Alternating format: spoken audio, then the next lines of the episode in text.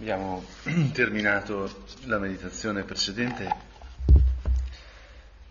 ricordando appunto che è attraverso lo sguardo di Maria che solo possiamo in qualche modo renderci conto di cosa è successo il 2 ottobre, renderci conto di chi siamo noi, di che cos'è la Chiesa, della storia della salvezza. Potremmo dire, Signore, che è da dentro il Magnificat che noi possiamo conoscerci. E questo ci porta al, a questa seconda meditazione che ha come oggetto la gratitudine. Abbiamo celebrato la messa, appunto, che è l'Eucaristia. Eucaristia vuol dire proprio ringraziamento, dire grazie diciamo al Padre un grazie che è onnipotente, perché quella parola di grazia è la parola di Dio, è suo figlio.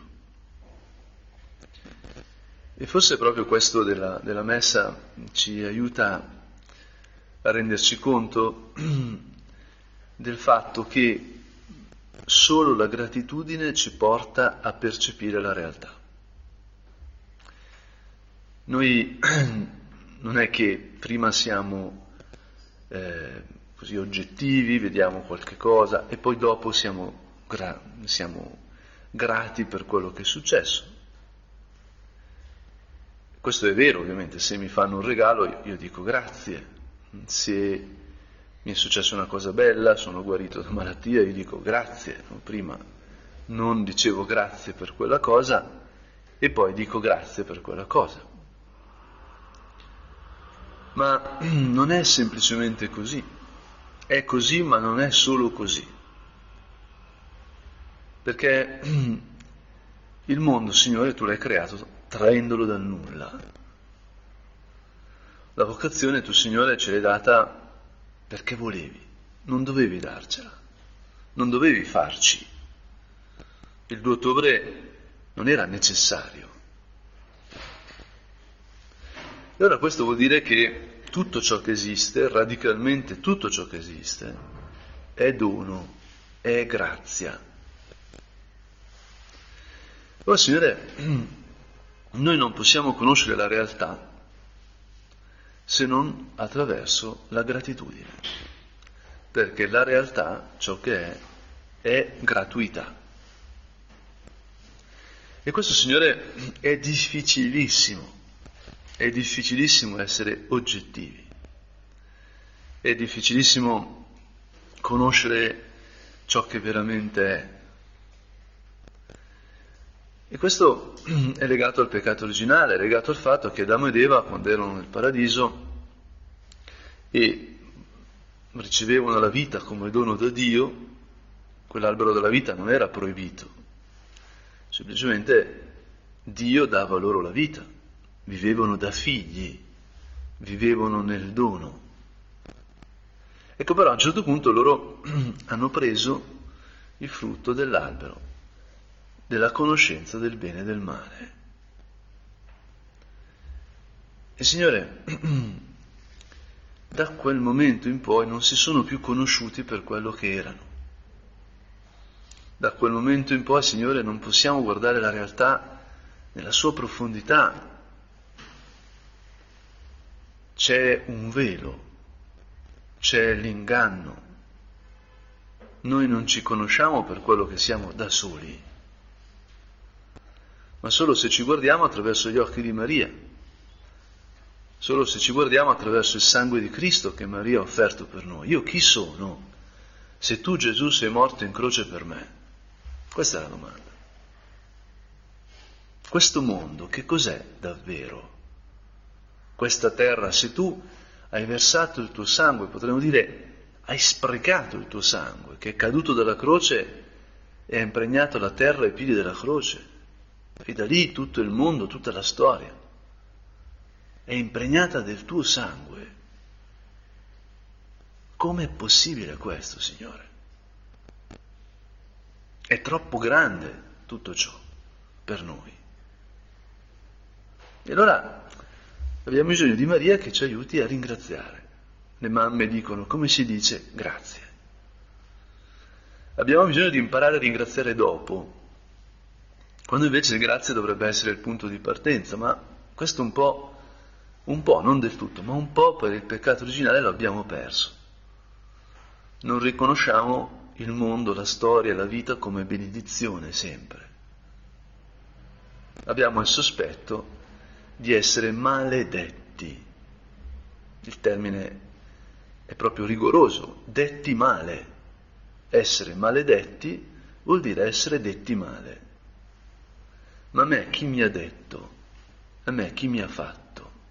Dio, che è il bene. Quindi per me, per te, per ogni uomo, essere vuol dire essere benedetti, perché ci ha fatto Dio.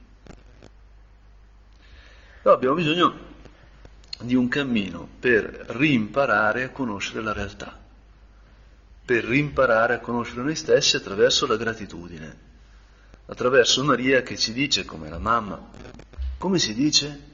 Che è molto bello quel come si dice. Grazie. Grazie è come si dice. Quindi grazie è ciò che ti mette dentro la benedizione. Ti fa capire che siamo detti bene. Il capitolo settimo di San Luca può essere letto da questa prospettiva si collega al Battista dal quale siamo partiti questa mattina. Il capitolo inizia con la guarigione del servo del centurione, che è molto bella, c'è questo uomo, questo soldato che comanda, che obbedisce, che chiede per il suo servo. Gesù sta entrando a Cafarno e poi c'è un miracolo che non viene chiesto. E a me appunto commuove questo miracolo, sempre uno, confesso, uno dei miracoli che più mi ha commosso sempre. E vicino alla porta della città, prima era un po' fuori, gli sono andati incontro, adesso proprio sta per entrare ed ecco che viene portato alla tomba un morto, unico figlio di una madre rimasta vedova. E molta gente della città era con lei è morto un figlio e ha lasciato, ecco, la madre da sola perché era un figlio unico. La madre era già vedova, non c'è lo sposo, questa donna è sola. Questa donna è in balia degli eventi. Sembra una donna maledetta. La vita le sta dicendo male. E sulla strada verso il cimitero c'è Gesù che passa, c'è Gesù che viene. E Gesù vedendola, dice Luca, fu preso da grande compassione per lei. Per lei, non per lui, per lei. Per la madre vedova di un figlio unico, come sarà sua madre.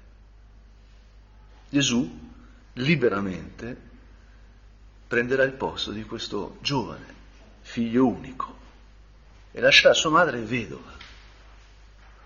E allora il Signore le dice non piangere, non piangere. Come non piangere? Non piangere quando tuo figlio è morto, non piangere quando sei rimasta sola, come non piangere? È come dirti di grazie, sii grata, ma come faccio a benedire se mi sento maledetta. Ma lui si avvicinò e toccò la bara, mentre i portatori si fermarono. E poi lui, che è la parola di Dio che si è fatta carne, disse, ragazzo, dico a te, alzati, alzati.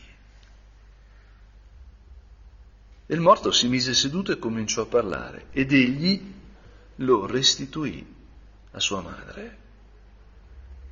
Ecco, Signore, che, che gratitudine ci sarà stata negli occhi di quella madre. Probabilmente la parola non, non sarà nemmeno riuscita a dirla per lo stupore. E questa donna con gli occhi sbarrati e umidi di pianto per la gioia, vede la realtà, perché vede Cristo, perché è di fronte alla morte con Cristo. Perché in fondo è attratta da Gesù nel mistero di Maria, quella compassione di Gesù porta questa donna nel mistero del cuore di Maria. E quindi tutti furono presi da grandi tumori, la morte è l'ultimo criterio è l'ultima unità di misura. Forte come la morte l'amore, c'è scritto nel cantico. Le grandi acque non possono spegnerlo. Noi possiamo raccontarci tante cose, fare tante valutazioni, ma poi ci rendiamo conto che quando si tratta di vita o di morte, la verità emerge. Ciò che veramente conta si vede. E allora tutti parlano di lui, tutti lo considerano un grande profeta, tutti dicono Dio ha visitato il suo popolo. E la fama si stende per tutta la Giudea. E anche Giovanni, il Battista, riceve queste notizie e fa qualche cosa che sembra strana, lui che ha indicato l'agnello di Dio che toglie i peccati del mondo, lui che è stato il tramite attraverso il quale i primi discepoli hanno iniziato a seguire Gesù, lui che ha riconosciuto di non essere degno di slacciare i sandali di Cristo. Ecco che gli manda a chiedere, Signore, sei tu colui che deve venire o dobbiamo aspettare un altro? Sei il Messia? Tu, mio cugino, sei proprio il Messia. Sei uno come me che annuncia un altro. Quella colomba che ho visto scendere su di te, la parola del Padre, è l'indicazione della presenza del Messia nel popolo, oppure tu dovrai segnalare un altro che passa. Il Battista è nel travaglio, è vicino alla morte, penserà al senso della sua vita, ma io chi sono stato? Io chi ho indicato? E questo è bellissimo perché in fondo la domanda sull'identità di Gesù è la domanda sull'identità del Battista. E questo vale per lui e vale per noi. Io chi ho seguito? Io che dono ho ricevuto con la vocazione? Io a chi ho dato la vita? Ha un'istituzione, ha una missione, un compito, ha una dottrina. No. Io la vita l'ho data a Gesù che mi ha chiamato. E allora chi è Gesù che mi ha chiamato e che ha accolto la mia vita nella sua? È la domanda fondamentale. È l'unica domanda che ci dovrebbe veramente interessare tutte le nostre preoccupazioni, tutti i nostri turbamenti, le nostre insoddisfazioni, hanno qui la loro soluzione. E Gesù per tutta risposta dice andate a riferire a Giovanni ciò che avete visto e udito. I ciechi riacquistano la vista, gli zoppi camminano, i lebrosi sono purificati, i sordi odono, i morti risuscitano e ai poveri è annunciata la buona notizia.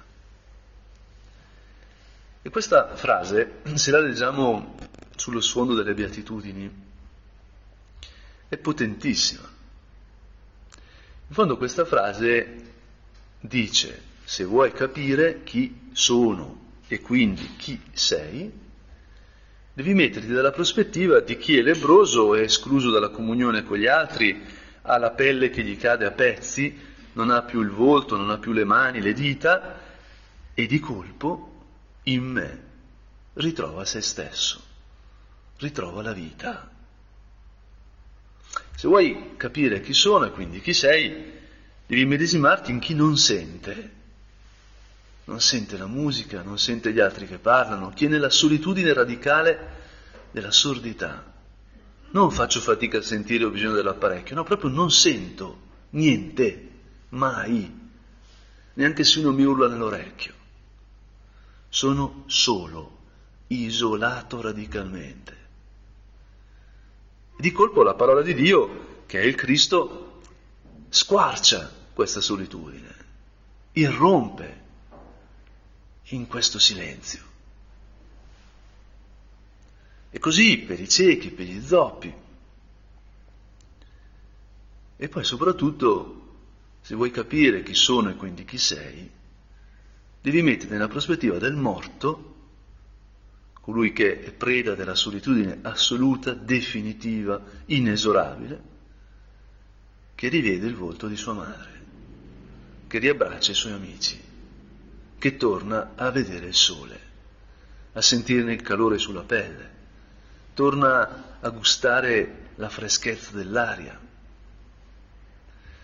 Ecco, ciechi, zoppi, lebrosi, sordi, morti, poveri, bisognosi, che ritrovano luce degli occhi, vita, eccetera, eccetera, sono grati, non possono non esserlo,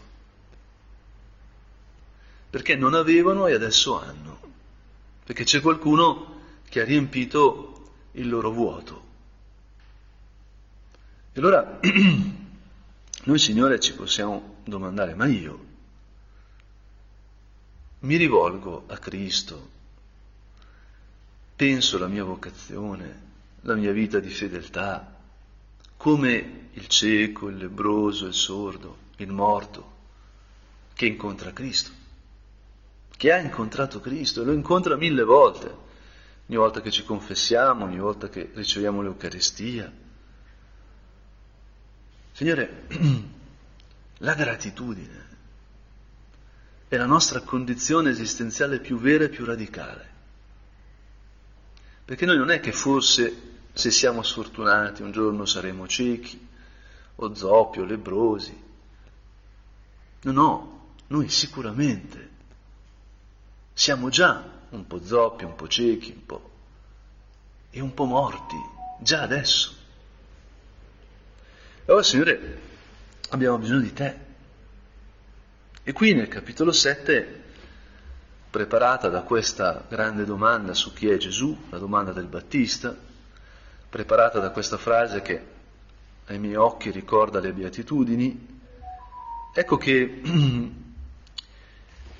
irrompe una scena bellissima, anche questa penso meravigliosa, perché uno dei farisei invita Gesù a mangiare. I farisei non riconoscono Gesù, questo è il problema. Il Battista sì, il Battista in carcere, rinchiuso da Erode, non fa fatica a porsi nella posizione del cieco, del lebroso, del morto.